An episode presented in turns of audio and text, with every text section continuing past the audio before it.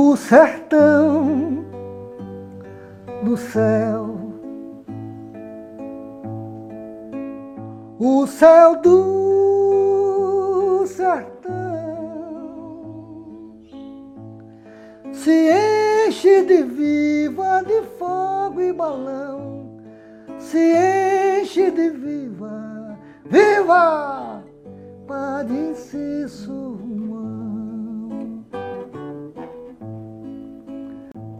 Padre Inciso foi e é a nossa carta principal. É um coringa valente, na crista do ideal. É o tempero do povo, é molho, açúcar e sal. Um trecho de Abraão Batista, cordelista e xilogravurista.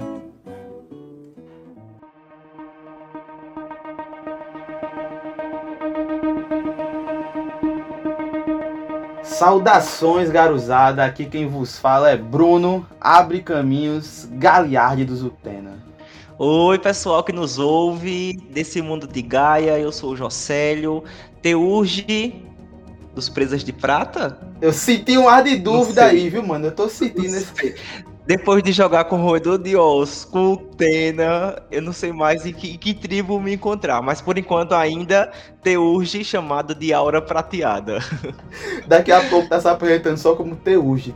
Teurge, jogador lobisomem. Você joga de quê? De lobisomem. e hoje, pessoal, a gente traz mais um quadro de podcasts para vocês, onde nós iremos abordar figuras históricas que permeiam o nosso Nordeste. E o nosso Nordeste, ele é repleto, recheado desse tipo de figura. Tanto figuras emblemáticas quanto figuras né, míticas, culturais, populares. Então esse quadro ele vai render ainda muito por aqui. e nós não poderíamos começar com outra persona que a figura religiosa, talvez eu ouso dizer, principal e mais influente da história do Nordeste.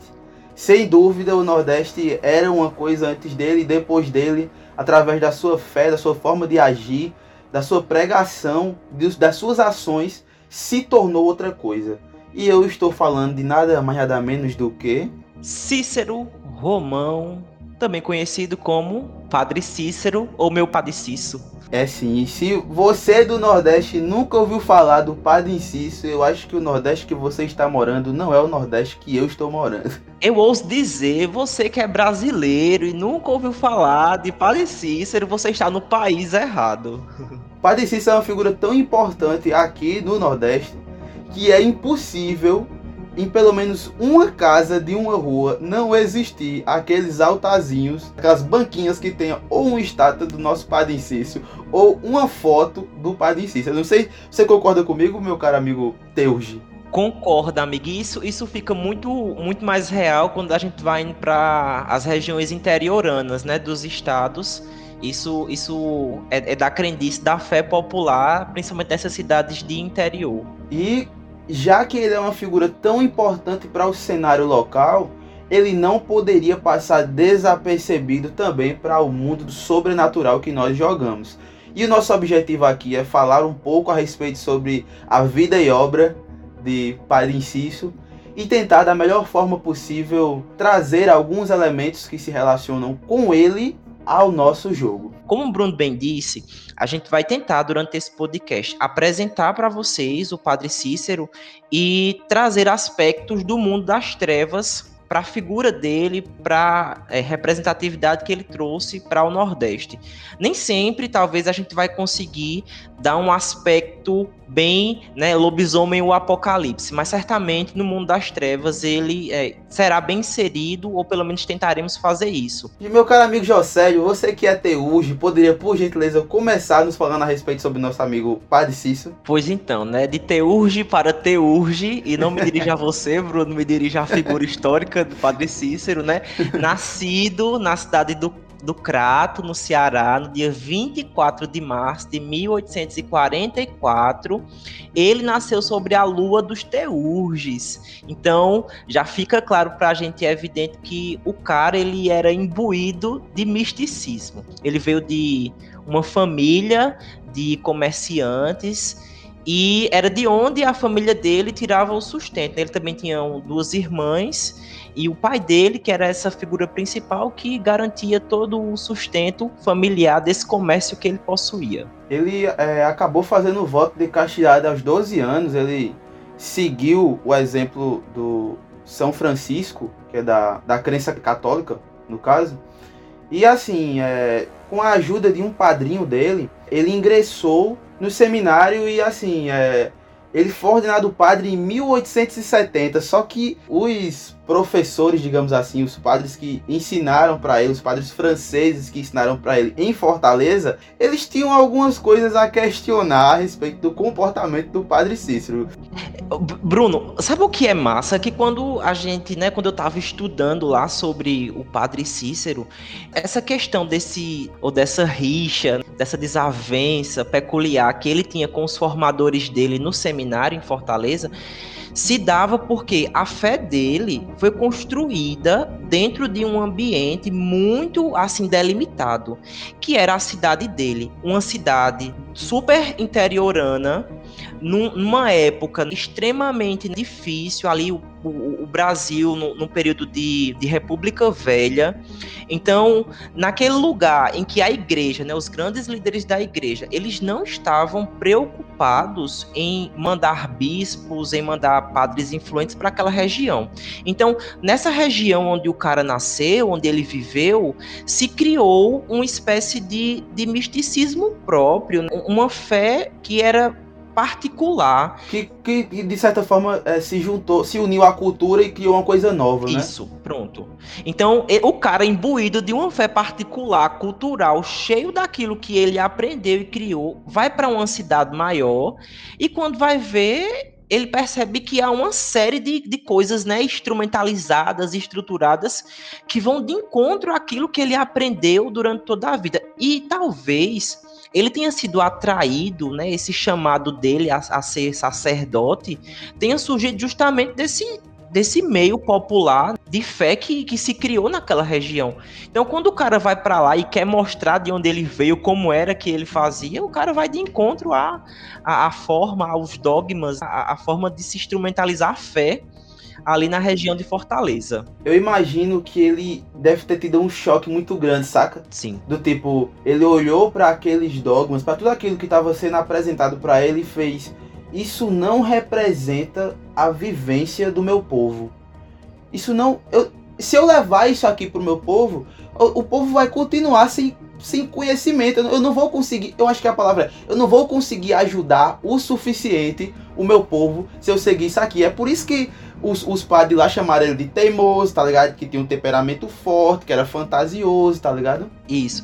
E isso, nessa rixa, ela foi tamanha, de modo que o reitor do seminário, onde ele estava se formando padre, pediu ao bispo para não ordenar ele. E graças a Deus, ou a Gaia, o pedido não foi atendido e em 1870 ele foi ordenado padre. E aí, é, quando ele foi ordenado padre, no, no ano seguinte ele foi convidado para celebrar uma véspera de Natal, se não me engano, foi um, um, um, Natal, lá em Juazeiro do Norte, que era um vilarejo assim no cu do mundo, ainda era como se fosse um distrito da cidade do Crato, ali no sul do Ceará. E assim, foi nesse momento que a vida dele assim deu boom e ele teve o tal sonho que guiou toda a sua sua missão de vida. Ele teve um sonho, sabe, galera? E aí a gente já começa a ver o sobrenatural agindo na vida desse homem pesado, né, batendo forte, em que ele se vê na santa ceia de Jesus junto com os apóstolos e tudo mais. E Jesus, ele fala, ele pede para que o Padre Cícero cuide das suas ovelhas, cuide daquele povo sofrido, aquelas pessoas que estão ao redor dele, aquelas pessoas que são que foram abandonadas, principalmente politicamente, saca? E aquilo bateu muito forte no Padre Cícero, cara. Isso é, bate forte nele de uma forma tal que é, ele sente que ali é o lugar dele. Ele tem que ficar ali em Juazeiro. E de modo tal, né, que no ano seguinte ele já assume, né, ele se torna capelão lá da, de uma igreja lá no Juazeiro. Então ele começa a administrar de modo concretizado uma paróquia, uma igreja lá no, lá em Juazeiro. E aí eu já quero puxar um elemento fortíssimo da figura de Padre Cícero, que é essa vontade, assim, esse desejo de estender a mão para os mais necessitados, de entender a dor dos que se compadecem. E isso se alinha perfeitamente ao ideal dos roedores de ossos. Então, assim, eu acredito que principalmente para os roedores de ossos, a figura do Padre Cícero, tanto na época quanto posteriormente, não passou desapercebida. Que a figura do Padre Cícero é muito forte para os roedores de ossos, por esse comportamento dele que tanto se assemelha à necessidade de estender a mão aos parentes que os roedores de ossos eles possuem. Assim como também essa vontade imensa dele de ajudar, de estender a mão, também se assemelha com os ideais, com a forma de pensar e de agir dos filhos de Gaia. Eu acho que são as duas tribos é, que ele mais se aproxima em sua ideologia. Sim, amigo, eu concordo demais com você, principalmente se a gente continua entendendo roedores de ossos. Acredito que como eu, você e a gente aqui do, do Garou Nordeste entende como essa tribo ela está inserida aqui no Nordeste. Ela é de fato feita por pessoas populares por pessoas pobres, por pessoas de vida humilde e difícil. E não seria diferente encontrar no meio dessa, dessa realidade social uma pessoa que seja ali como figura de relevância libertatória, emancipatória. Ele, ele traz essas características e isso aponta para os roedores de osso. Então eu concordo com você, colega. E só para realçar, a gente estava falando sobre o comportamento diferente de Padre Cícero enquanto no seminário. Mas ele não parou por aí, sabe? Ele o, a forma dele de pregar para as pessoas era diferente. Justamente por entender a realidade né, do, do povo, ele utiliza. Gente, o cara, ele era, ele tinha uma empatia, ele tinha um carisma natural para a galera popular. Então, na hora de celebrar uma missa, ainda numa realidade que é anterior ao que a gente na Igreja Católica vai chamar de é, Concílio Vaticano II, ou seja, as missas eram rezadas em latim, de costa para a galera. Ele já fazia o contrário, ele explicava ali a, a liturgia para o pessoal na língua materna daquele povo certamente com a linguagem do povo também, que eu duvido muito que ele vinha com palavras eruditas, vinha coisa meio presa de prata ali, não era o rolê dele. e é, alguns pesquisadores, eles falam que o padre Cícero, ele utilizava elementos da mitologia e das crenças locais para explicar as coisas para os seus fiéis. Então, assim, quando ele ia explicar sobre o, o Apocalipse, ele utilizava histórias que remanescentes que haviam sobrevivido dos povos cariris sobre os fins dos tempos. E quando ele falava sobre a origem do homem, ele falava, sei lá, sobre o mito da Lagoa Encantada, que é um mito também das lendas cariris. Cara, quando, quando, eu, quando eu vi sobre isso, eu fiquei, cara, esse cara é muito à frente do tempo dele, mano, porque a gente tá falando de uma época tão tradicional. Dentro dessa realidade, né, é, Padre Cícero ele, ele já trazia alguns elementos que, com o passar do tempo, iriam configurar a ele um, uma representatividade muito grande. Ele ia ganhando o prestígio da população. Esse prestígio, para quem já foi ou quem é de uma cidade pequena e sabe o poder que uma igreja ela possui, o quanto ela movimenta em uma cidade pequena, o cara, ele foi simplesmente assim o propulsor de grandes mudanças que vieram a acontecer naquele local. E eu entendo que isso se dava justamente pela forma como ele conseguiu encantar a população de modo tal que o avanço começou a chegar naquela região que tinha o quê? 30 casas de, de palha tá entendendo? Onde ele estava, aquele local foi aumentando, foi aumentando e esse progresso que é trazido, fundamentado em uma forma de, de se lidar com uma figura histórica como era o Padre Cícero, tem tudo a ver com a Tecelã, a Weaver, a nomeadora. Lá estava ela, tecendo os fios através dos atos do padre. Seria ele um drone, Bruno? Ai, misericórdia, amigo. Misericórdia. Não vira essa boca pra lá. Não, pelo amor de Deus. Mas aí eu tenho que admitir que dada a situação em que as pessoas viviam, a humanidade, aqu aquela humanidade vivendo naquele lugar, a Weaver foi benéfica por meio do Padre Cícero. Porque assim, ele soube como incentivar o comércio, como incentivar as pessoas. Tanto é que, tipo, a, o papo da, da, das terras, porque assim, lá tinha umas terras, tá ligado? Que foi doada pelo padre para Nossa Senhora das Dores, que é uma das padroeiras de Padre Cícero. E aí o que é que foi que o Padre Cícero fez? Ele olhou para aquela, aquela parada lá sem utilidade e fez meu amigo, deixando claro que assim, em 1877 ali teve uma seca brutal no Nordeste, assim, no Ceará principalmente. Pra vocês terem ideia, houveram até campos de concentração onde a galera levou a galera que tava passando fome para ver, porque eles queriam tirar a galera do, da cidade, porque tava todo mundo indo pra Fortaleza para pedir socorro. Mas enfim, esse é um assunto para outro podcast, né? E as pessoas estavam padecendo de ajuda. E foi quando o padre Cícero ele chegou e pegou aquelas terras e fez, ó. As pessoas chegavam lá precisando de ajuda, saca? E ele fazia, ó, toma esse pedaço de terra aqui, começa a plantar, sei lá, começa a plantar mandioca aqui. E aí a gente vai sobrevivendo. E ele fez isso com muita gente, tanto que chamou a atenção. Isso foi ganhando notoriedade no Nordeste com o passar dos tempos, de forma que é, o Juazeiro começou a crescer. Né? Ele incentivou o artesanato, ele incentivou a, educação, ele incentivou o trabalho, ele, ele incentivou o desenvolvimento, e é por isso que a Uiver ela tá tão ligada a essa expansão o, do progresso que veio por meio do Padre Cícero. Isso. E se a expansão progressista no sentido de avanço, né, no sentido de aumento de construção, certamente aí a gente começa a entender que a humanidade, enquanto abraçadora da Weaver, ela começa a aumentar nesse local. De modo que a figura de Padre Cícero, ele lotava aquela vila, né? Ainda naquele momento inicial, as pessoas elas vinham, né? Em romarias, elas saíam de locais distantes para ir até lá para participar de uma missa, para receber uma bênção, para ter um momento de confissão com ele.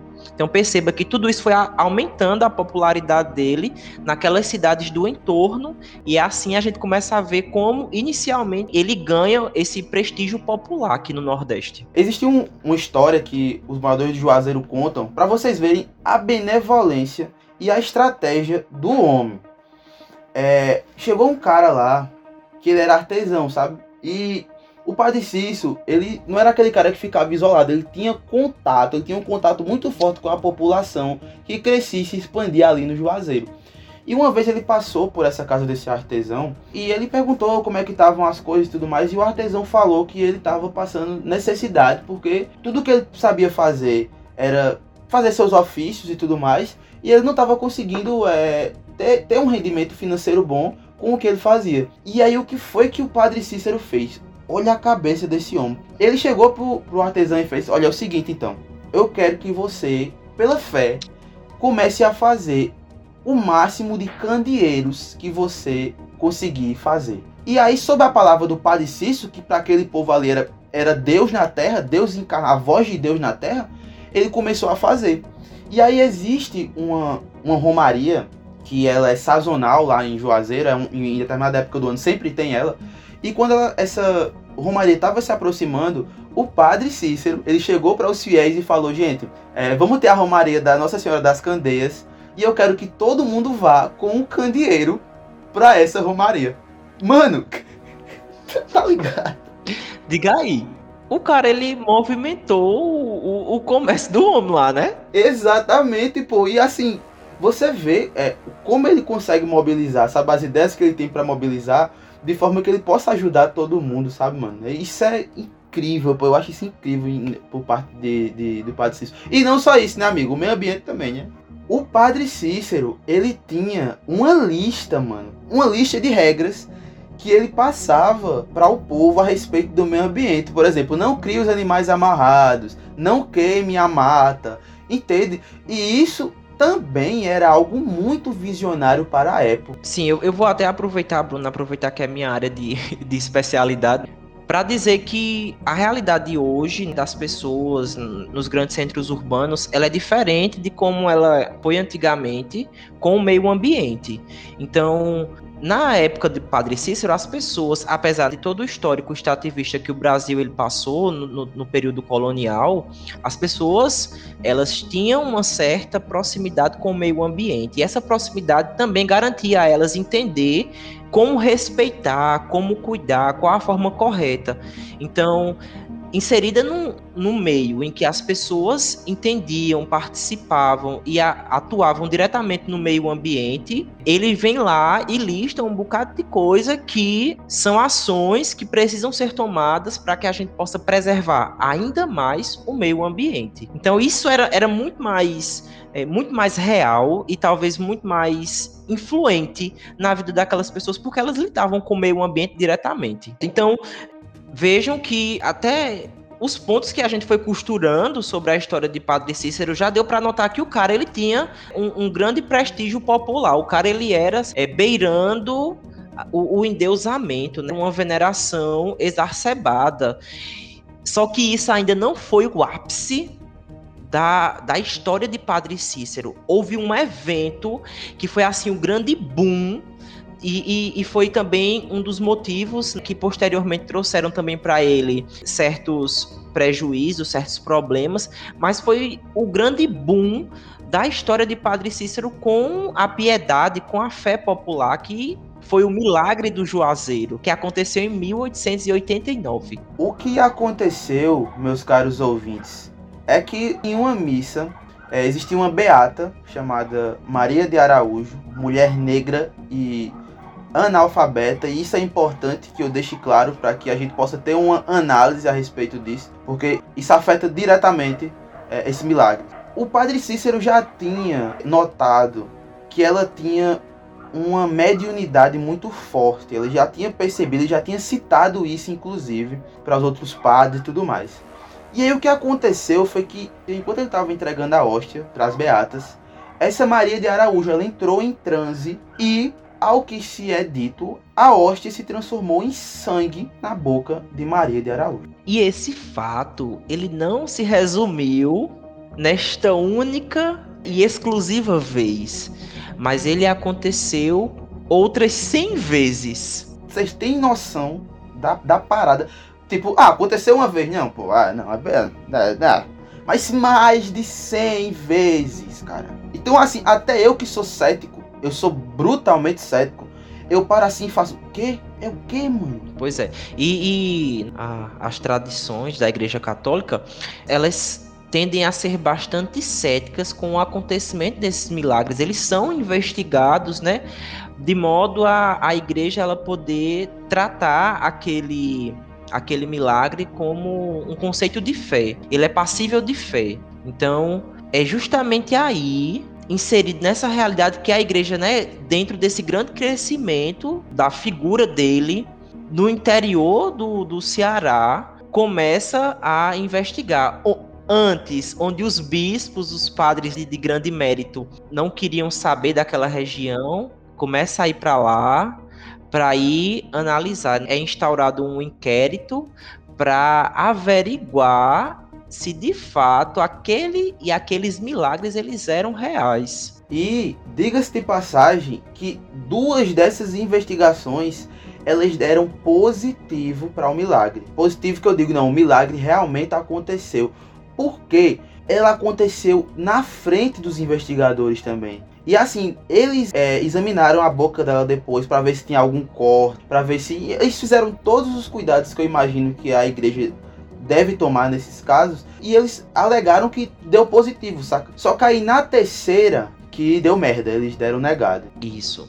E esse terceiro inquérito que constatou como falso o milagre foi justamente o inquérito que a igreja acolhe, que a igreja toma, que a igreja aceita, e dessa forma o nosso querido Cícero, Padre Cícero, ele vai ter as o poder dele, né, eclesial, o poder dele de padre vai ser retomado, vai ser tomado né? Ele não vai poder, a partir de então, celebrar os sacramentos, vai poder celebrar batismo, matrimônio, nem rezar as missas.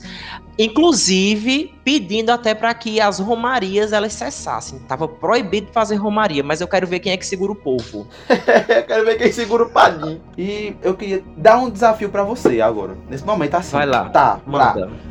Amigo, se você fosse atribuir esse milagre a fatos verídicos, como você relacionaria com o nosso é, World of Darkness? Tá. Como eu relacionaria o fato de um padre ele aparecer com habilidades, não é isso? Com poderes. Ou então isso ter acontecido dependendo ou não do poder dele, entende? Como se ele fosse. Será que foi porque ele atraiu aquilo por quem ele era ou foi ele que executou? E se aconteceu por meio de quê? E aí, qual a primeira coisa que vem na tua cabeça, assim, mano? Amigo, a primeira coisa que, que de fato vem, vem à minha cabeça é, como a gente estava conversando né, antes de começar a gravar.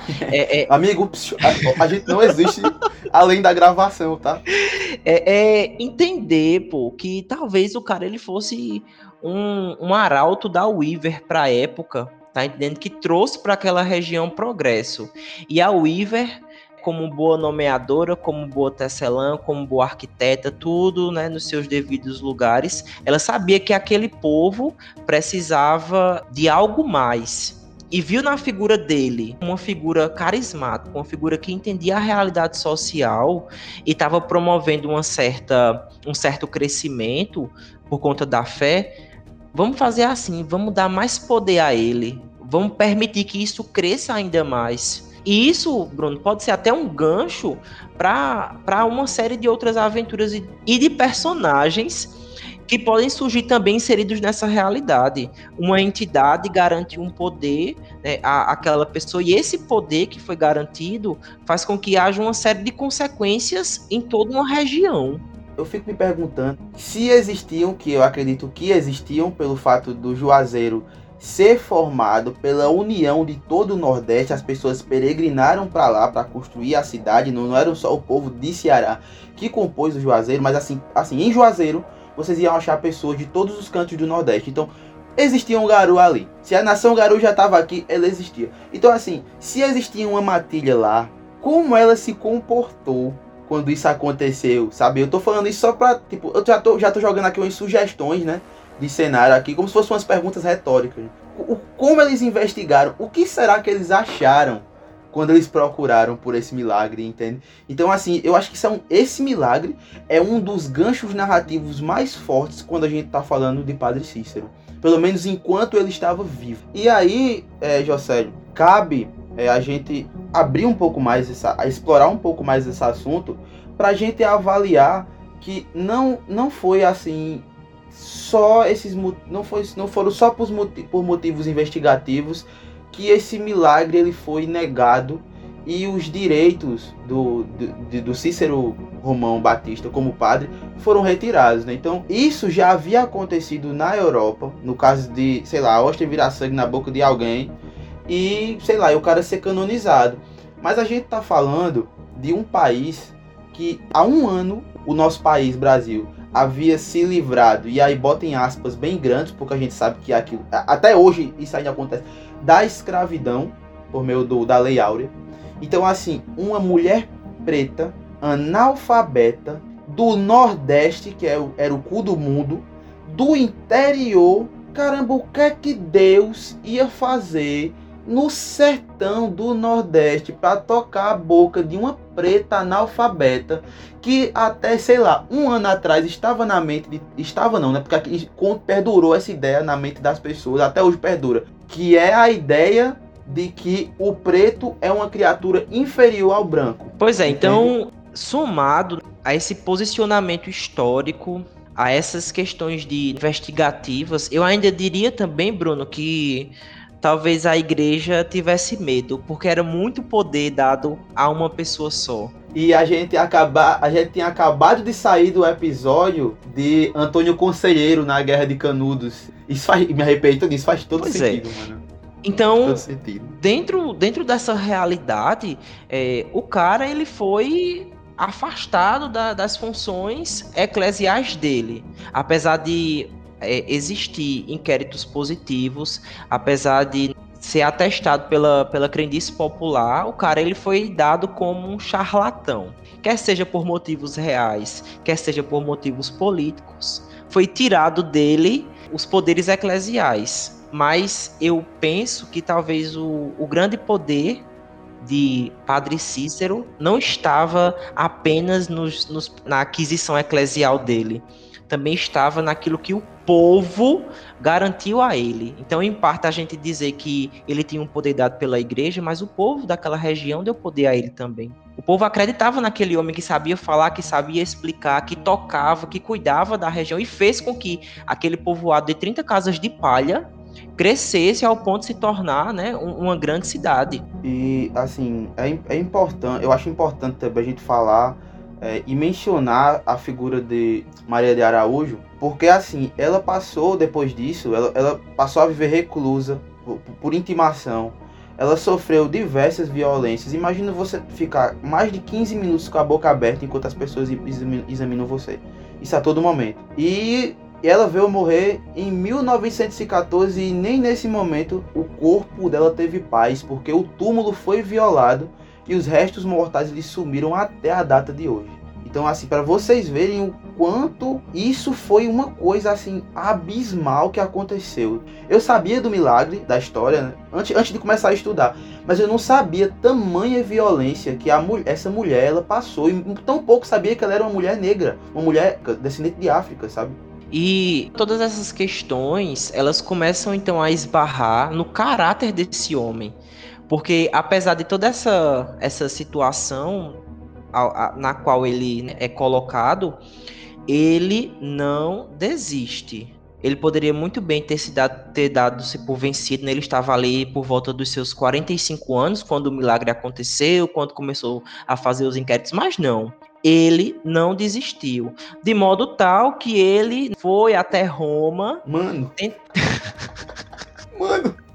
Olha a influência desse homem, cara. Pois é, ele foi até Roma contestar o motivo do seu afastamento.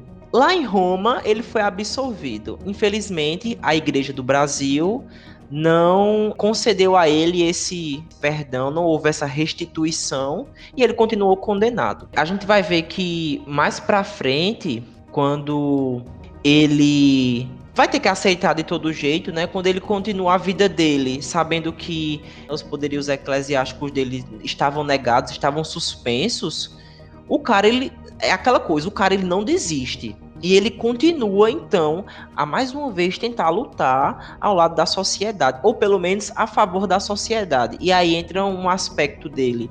Antes estava por trás, mas agora ele expõe isso, que é o lado político dele. E aí, imbuído de um, de um dever cívico, político, o cara, ele começa a lutar, né? Ele, ele tem os aliados dele, os grandes coronéis, a, até porque o poder dele não estava apenas nas pessoas humildes, ele também conquistava as pessoas de, de grande poderio econômico, políticos, né? pessoas que eram tidas como vilãs, bandidos, todos eles vinham até o padre por conta da, da sua fama, daquilo que ele poderia realizar.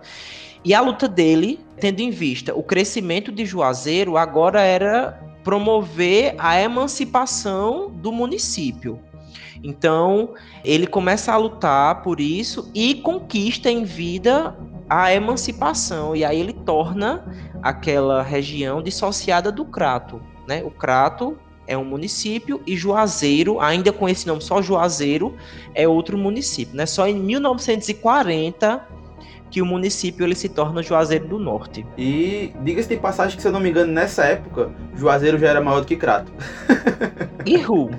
Então, a gente vê o, o, quanto o cara ele foi assim uma figura necessária, sabe? Se ele não existisse, certamente hoje não existiria esse município e todo o entorno, né, cultural que há em volta dele. Eu acredito que Padre Cícero, ele se entende muito mais como uma figura religiosa do que política. Só que chega um momento em que ele se vê limitado a exercer a sua missão que Jesus deu para ele, pô. Ele sonhou com Jesus Cristo. Ele estava na Santa Ceia, sentado ao lado de Jesus, cara. Então, quem é maior do que Jesus para um cristão? Então ele tinha que achar, ele se viu obrigado a achar uma maneira. E não existia figura mais forte no Juazeiro para lutar por direitos, para lutar por emancipação, para reunir coronéis do que o Padre Cícero. E o Padre Cícero, que emancipou Juazeiro, também foi o primeiro prefeito da cidade. Por cerca de oito mandatos, por mais de uma década,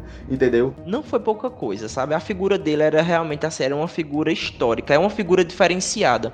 Às vezes, nós já tivemos essa conversa também sobre essas figuras históricas que surgem aqui no Nordeste do nosso país que tem ainda esse quê, né, meio religioso, que tem esse aspecto de lidar com os pobres, mas eu duvido que tenha existido alguém que tenha exercido tanto poder quanto o Padre Cícero. E que tenha vivido tanto. É, e que tenha vivido tanto para ver né, esses feitos acontecerem. Porque geralmente são impedidos, essas figuras que aparecem são impedidas, são mortas, a cabeça é tirada e fica exposto na, na cidade. Tanto é que ele, eu não estou dizendo que ele não passou por isso, mas ele resistiu a isso. Por quê? E, inclusive, eu quero destacar que essa é a palavra do nosso Nordeste, é resistir. Nordeste é resistência.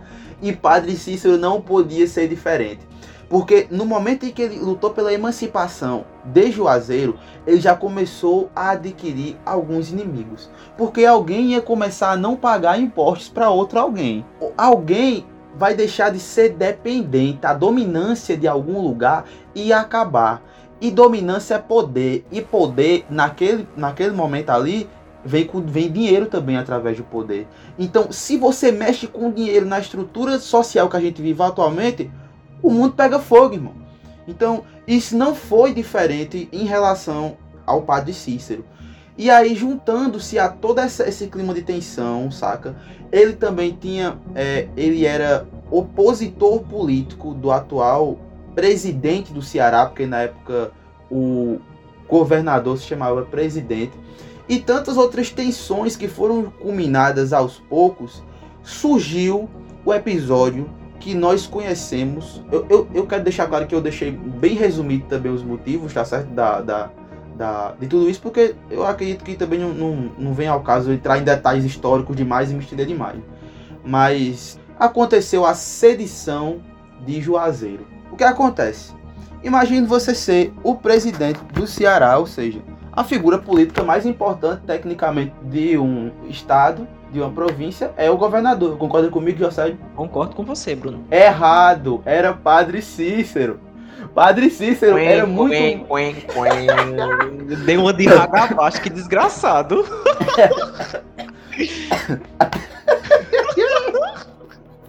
Pegou tossir. Gente, Padre Cícero era uma figura muito mais importante do que qualquer poderoso do Ceará. E isso foi um problema.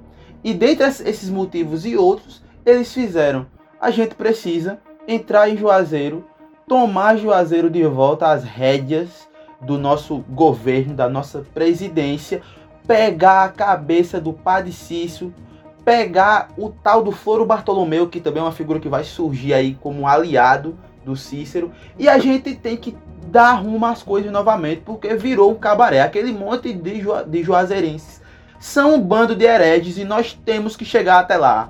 E foi isso que aconteceu. O exército cearense se uniu para invadir o Juazeiro. Eu tô passado. A gente vinha, vou repetir de novo, né? Isso vai ser tema para outro podcast também.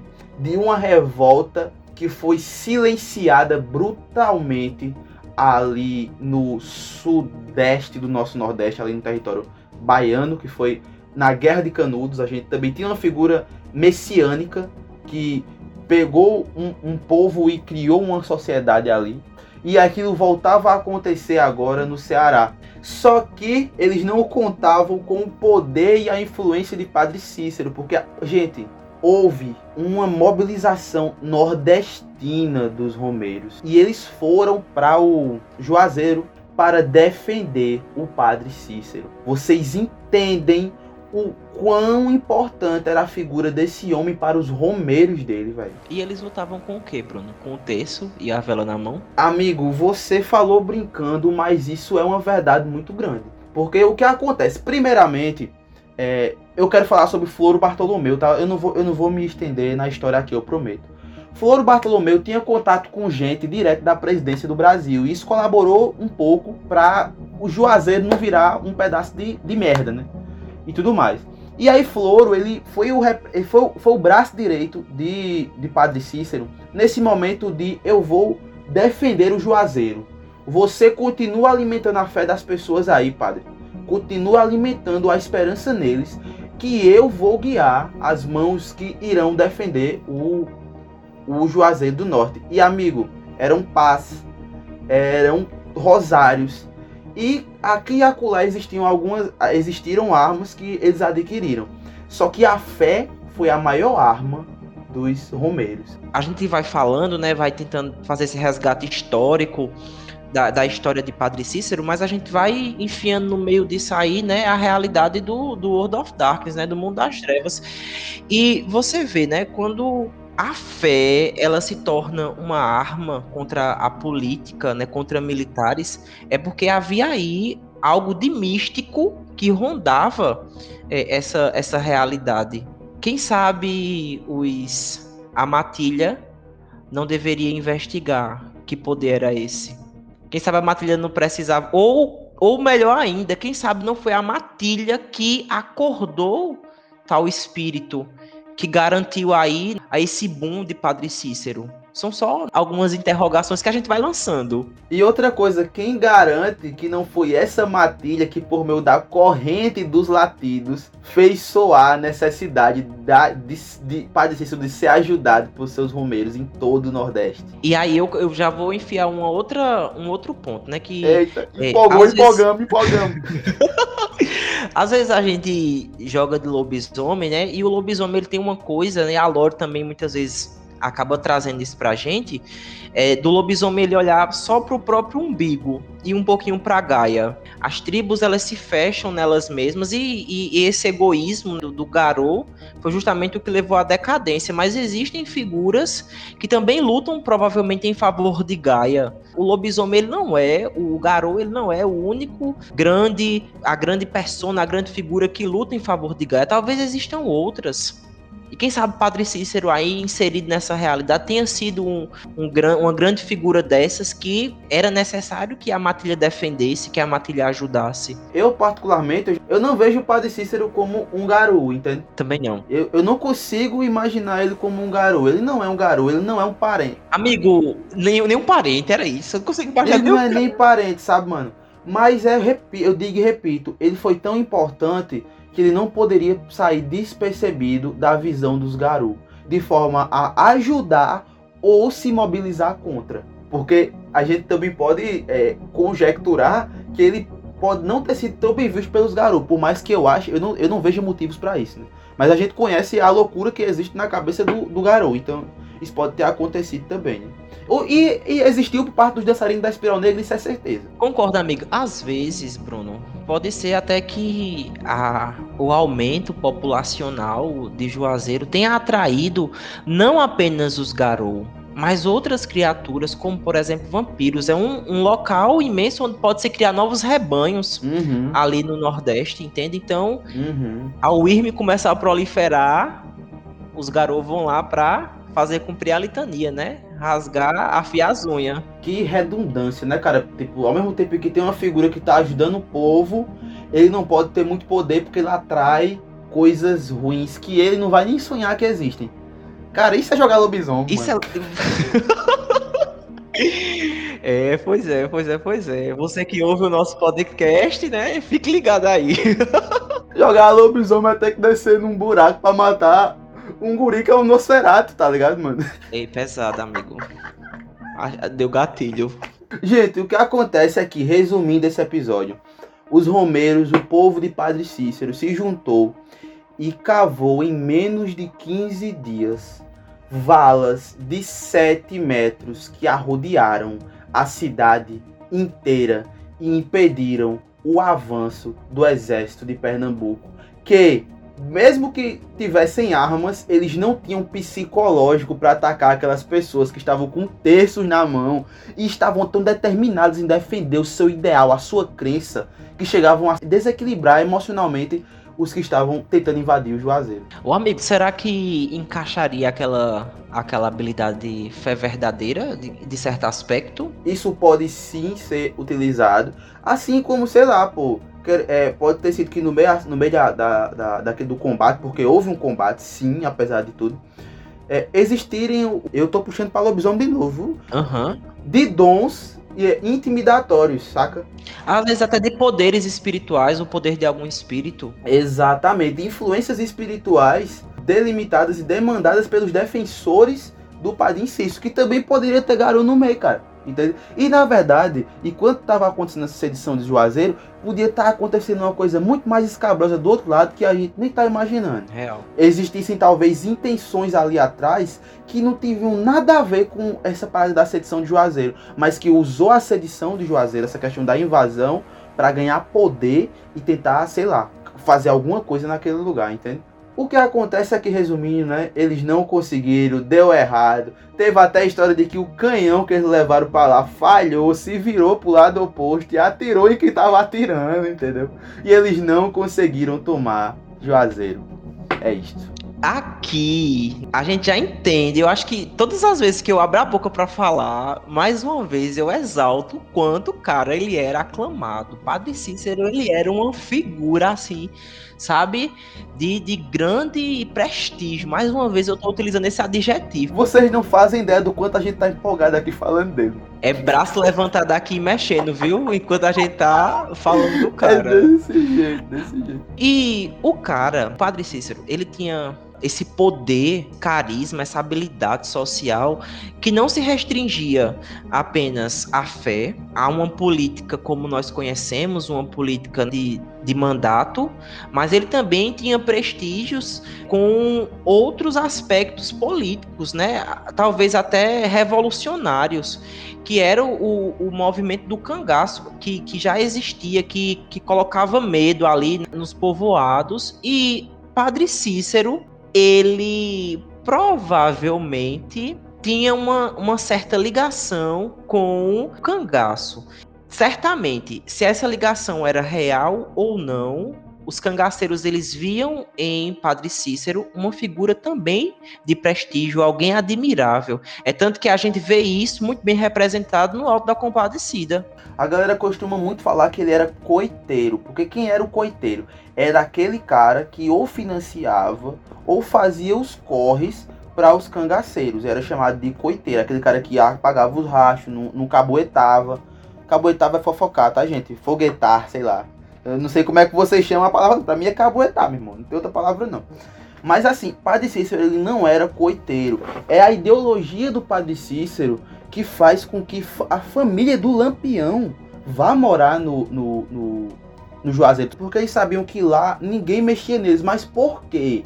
Não era porque Padre Cícero alisava a cabecinha e fazia, não, eu entendo, seu, essa vida de vocês, não sei o quê. Que também tem os seus, o seu lado, os seus dois lados. Né?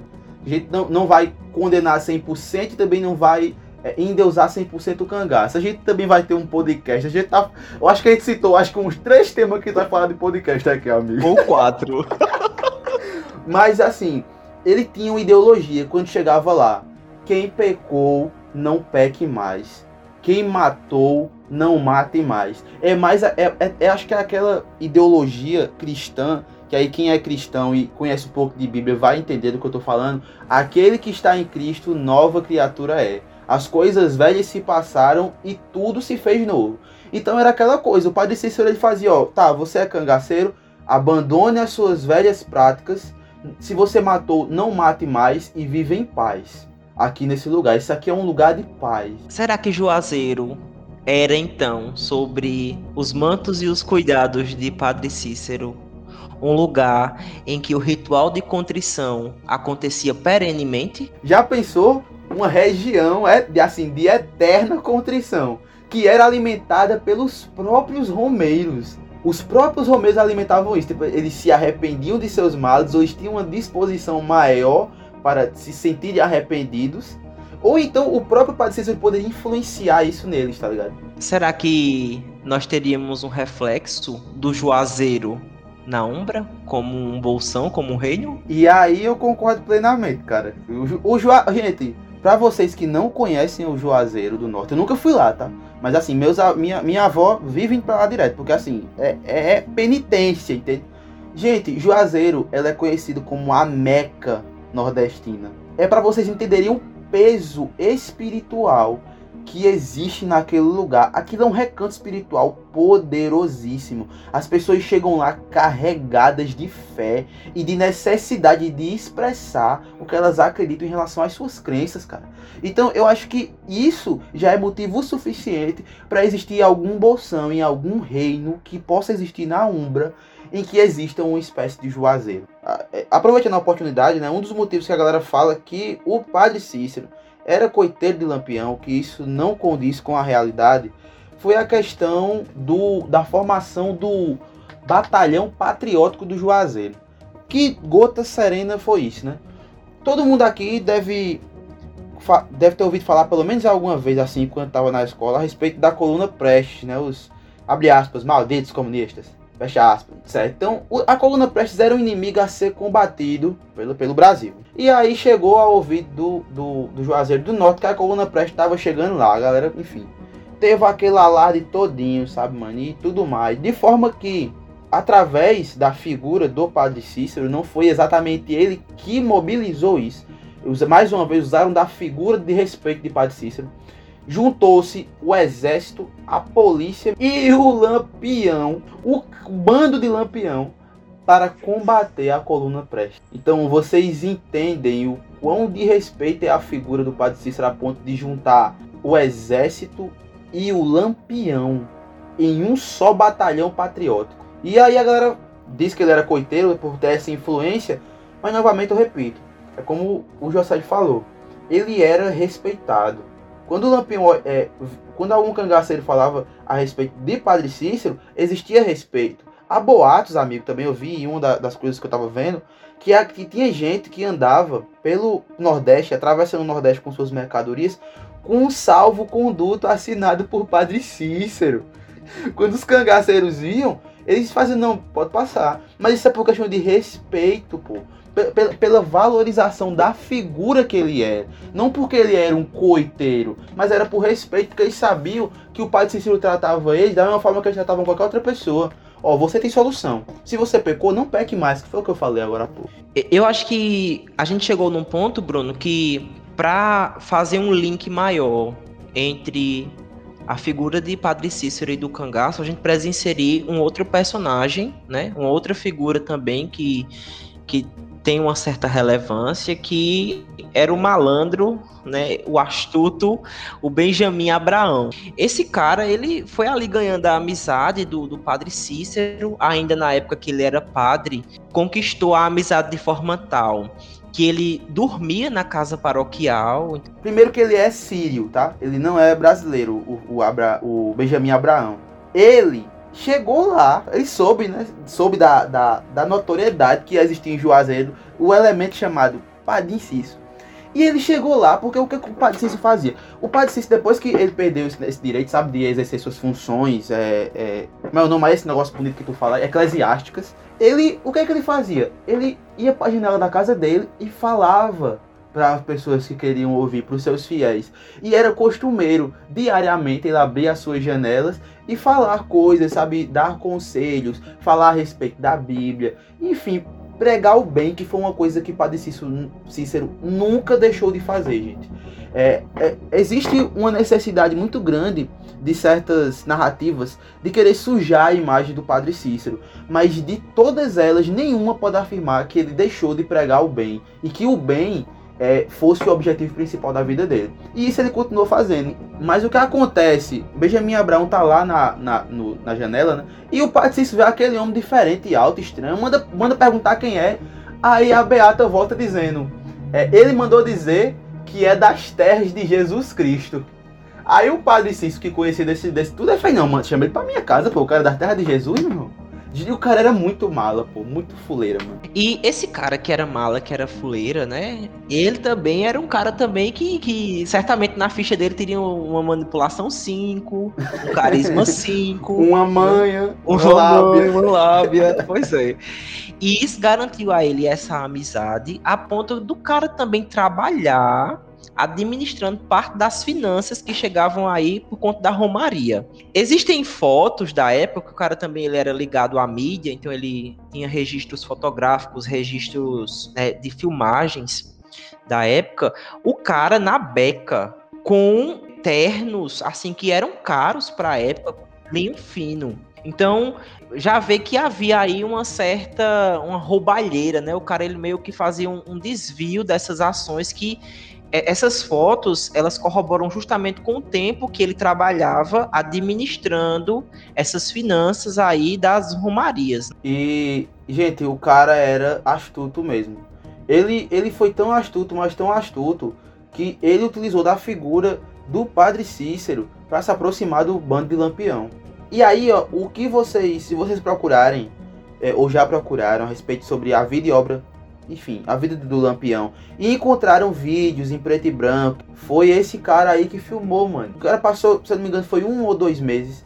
Passou um bom tempo com o Lampião lá, porque usou a figura de Padre Cício para se aproximar, entende? Isso mesmo, Bruno. Esse, né, ele ficou numa primeira expedição alguns dias, aí em uma outra expedição ele passou meses com, com Lampião, e, e nesse período que ele ficou, ele era sempre filmando é, sempre registrando, né, sempre ouvindo, guardando esses relatos. Hoje em dia, o que a gente tem desses relatos é, são apenas 15 minutos de gravação. É, uma parte desse produto dele, midiático, foi perdida e a gente atribui essa perda a, ao regime militar da época. É, ao golpe, né, que teve, teve o golpe de Getúlio Vargas justamente nessa época, né, e ele não gostou muito de ver é, o Lampião sendo exaltado em filmagem. É, era, era terrível. Inclusive, a gente já tá falando muito. Vamos, vamos, vamos com calma aqui pra gente introduzir direitinho, introduzir direitinho esse rolê. Então, o Abraão, Benjamim, o Malo, lá das terras de Jesus, lá de Belém, né, da Síria,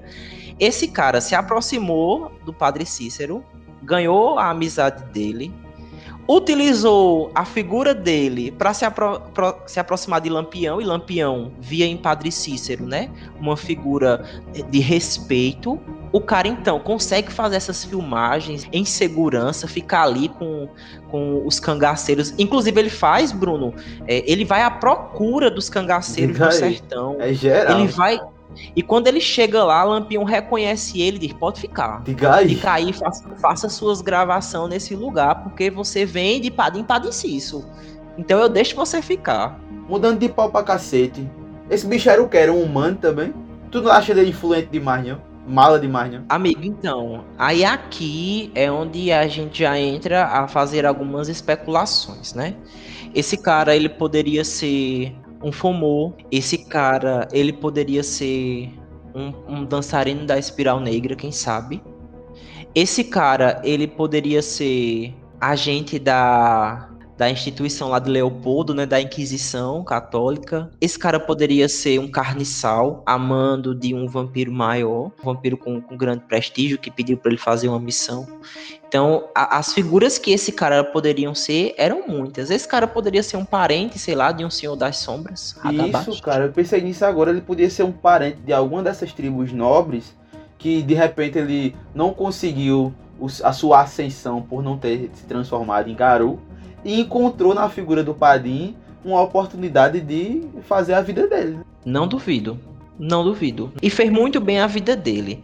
O cara, com, com esses produtos midiáticos, nesses filmes que ele foi produzindo, ele garantiu é, visibilidade de Lampião, assim, muito, ele ampliou a visão que o cangaço ele, que os cangaceiros eles tinham, a ponto dele querer fazer exportar esses produtos para a França, né, para outros países. Só que aí é onde ele começa a mexer com gente grande, já que o cangaço ele não é, porque é, o cangaço ele ele surge como uma oposição também à, à política da época. E não era interessante para o presidente do país ter o seu opositor como uma figura ruim né, ganhando prestígio popular. É, é um ultraje. E aí o fim dele foi acabou por. É, ele morreu a muitas. Ele, o assassinato dele foi de muito. Ele morreu é, de facada. Foram muitas facadas. Mais de 40. Mais de 40 facadas. E a gente entende o porquê que ele morreu. É porque os coronéis eles não podiam. Os, co os coronéis que eram coiteiros de Lampião, eles não podiam deixar uma pessoa que passou tanto tempo andando com o Lampião com informação demais a respeito deles. Né? Então deram um fim nele e o fim dele foi depois do fim do nosso Padre Cícero, só para a gente voltar né, ao, ao tema principal, que é o Padre Cícero. Porque eu acho importante falar sobre a figura de, de Benjamin Abraão, porque é como se ele tivesse sido aquele último cara que apareceu na vida do, do Padre Cícero, que se aproveitou da inocência do padre em relação a ele. Não sei se você vê isso também, José, mas eu acho que o Padre Cícero ele era muito inocente em relação a, a a Benjamin, de forma que as pessoas falavam sobre Benjamin, as coisas que ele estava fazendo, e ele falava: Ô oh, meu filho, se o Benjamin fez, é porque ele teve os motivos dele. Uhum. Eu, eu concordo, Bruno, em, em, certo aspecto. Eu não sei, assim, o quanto de inocência de fato eu poderia atribuir, porque eu, eu não consigo mais chegar a esse ponto do podcast e ter falado tanto da figura de Padre Cícero e imaginar ou idealizar o cara sendo inocente eu, eu tento justificar isso mais quem sabe se não foi algum poder espiritual ali que talvez Benjamin ou algum espírito tenha exercido para deturpar a, a mente de, de Padre Cícero, né? Vamos, vamos colocar o mundo das trevas aqui, gente, né? No meio.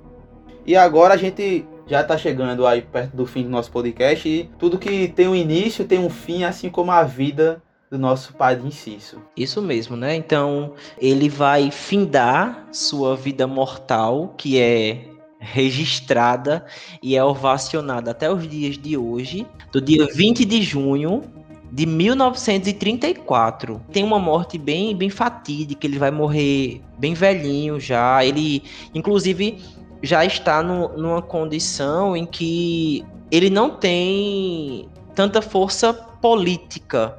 Ele fica numa, numa situação mais de isolamento, de reclusão. E por conta da idade, por conta de toda a situação militar também, política do país, ele se, se isola e vai definhando. Ele acaba nos momentos finais de vida, ele desenvolve catarata, ele fica cego de um olho, o outro ele fica quase sem, sem visão alguma. Ele tem problemas de ordem intestinal, né, paralisia intestinal. E morrendo no dia 20 de julho, ainda sem o perdão da igreja aqui no Brasil, né? Então ele, ele morre sem poder vislumbrar a, a concessão ou a restituição da, da, da, sua do seu poderio eclesial pela igreja. Eu convido vocês que estão nos ouvindo a fazer uma autoanálise a respeito do que é para o Padre Cícero não ter o perdão da igreja, porque hoje em dia a gente está muito distante, ainda que seja muito importante para algumas pessoas a crença, a religião, a gente está muito distante do cenário daquela época. Então a gente está falando de uma, de uma sociedade muito mais imersa, muito mais mergulhada no cristianismo do que a que a gente vê agora. Eu, eu concordo, amigo. E você falando agora, né? Eu, eu fiquei pensando no, no, nos possíveis plots para uma crônica nesses momentos finais. Então você imagina, né, um cara que tinha todo um prestígio por conta de todo o ideal que ele possuía, né, por, por conta da fé que foi cultivada ainda, né, na infância dele e tudo mais, e ele chega nos momentos finais da vida, tendo concedido ou tendo feito de Juazeiro um local de perdão para tanta gente, e aí ele não teve o perdão nos seus últimos momentos é, pudesse ser que, olha, veja bem outro plot. Esse cara que tinha ideais tão fantásticos, que atraiu uma rede de, de positividade, de progresso, nos momentos finais da vida dele, pudesse ser que aqueles mesmos ideais que estavam deturpados acabassem atraindo também um outro tipo de energia que houvesse a necessidade de combate ou de ser reprimida, sabe? Então, tudo isso eu, eu, eu, entendo ainda que pudesse ser uma possível forma de, de jogar e de inserir né, o, o padre Cícero numa crônica, numa narrativa. E o, o seu legado, né, ele, ele não morre com no dia 20 de julho de 34, de 1934.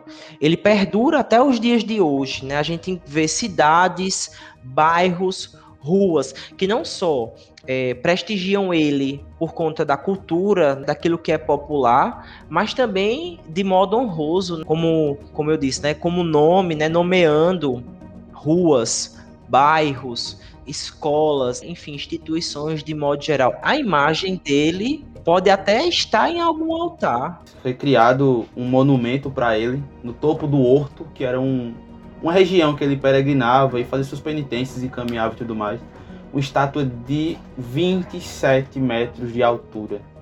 E ao redor dela se construíram capelas e igrejas e tudo mais. E aí passou a ser uma rota para os romeiros sempre ir até lá, até a estátua do Padre Cício. E eu imagino que isso afetou, assim, profundamente os reinos e recantos espirituais daquele lugar também, sabe? Sem, sem dúvidas, sem dúvidas, sem dúvidas, sem dúvidas, né? É, é impossível agora você tendo essa descrição, né, sabendo da figura dele, tendo visto imagens desse local lá em Juazeiro do Norte, de não imaginar o reflexo disso na penumbra ou em um reino, tá ligado? Se tem 27 metros aqui, a fé deve ter colocado isso aí como uma obra, sabe, quilométrica. E assim, uma outra prova de que até hoje ele é ovacionado pela população é que ele foi eleito cearense do século, entre tantos outros nomes do Ceará que tiveram destaque. O cearense do século ainda foi o Padinho. Em 2015, finalmente, depois de tanto perdurar, a igreja concede a Padre Cícero o perdão. Então, várias décadas depois da morte dele, é que a igreja, por conta de um estudo aí que foi que está sendo feito por algumas pessoas, fizeram com que esse perdão fosse concedido e aí possivelmente a partir de então pode ser aberto pela igreja, né, esses processos que tem para levar o homem aos, aos altares da igreja e torná-lo santo. E a gente separou uma parte no final em que a gente ia relacionar o Padre Inciso ao cenário do Lobisomem Apocalipse. Só que eu acho que a gente fez tanto isso ao longo do podcast que eu acho que isso não é mais necessário. Eu só gostaria de lembrar, primeiramente, da criatividade que precisa também partir por vocês que estão nos ouvindo, tanto para criar jogadores ou para criar narrações que envolvam esse cenário que permeia ao redor do Padre Inciso. Outra coisa, eu queria destacar uma última visão é, a respeito do que eu penso de Padre Inciso para ser trazido para dentro do Lobisomem Apocalipse. Eu acho que a melhor forma possível de trazer ele e de abordar o máximo possível dos elementos que o compõem, independente de onde você esteja, caso você esteja no Nordeste, caso você esteja no Brasil, caso você esteja talvez no mundo até, por que não? Que é usar a figura do Padre Cícero como totem. Porque Pense bem, imagine o poder que um espírito poderia ter diante de tanta devoção do Nordeste em peso em cima da figura do Padre Cícero. Então acredito que sim, é, existiria um espírito que personificaria as ideologias de Padre Cícero a ponto de existir um totem, principalmente para roedores de ossos e filhos de Gaia.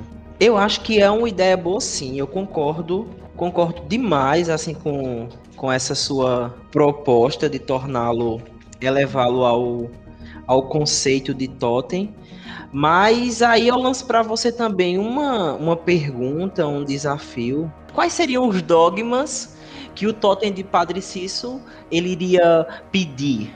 Nunca negue auxílio aos necessitados e não degrade o ambiente sem necessidade. Eu acho que são esses dois dogmas do Padre Cícero. São bons dogmas, Bruno. Eu, eu, acho que talvez. É, mas você falou que essa questão de ajudar os mais necessitados, eu se enquadraria no que eu, que eu pensei, né? Era que seria promover o progresso de certa forma, então tá ali, né, nessa ajuda dos mais necessitados. Porque por que eu falei do progresso? Porque eu não poderia encerrar sem dizer que a figura dele me lembra muito a associação da Weaver, sabe? Ele, ele tá muito ali associado aos ideais da Weaver. Eu concordo plenamente com você em relação ao progresso e Padre Cícero. Acho que não tem como separar o Weaver, Padre Cícero e progresso nessa história. E aí a gente chega ao final de mais um podcast e eu, eu, eu me sinto muito, muito feliz pela forma como nós caminhamos durante esse podcast, o diálogo e a forma como foi construído.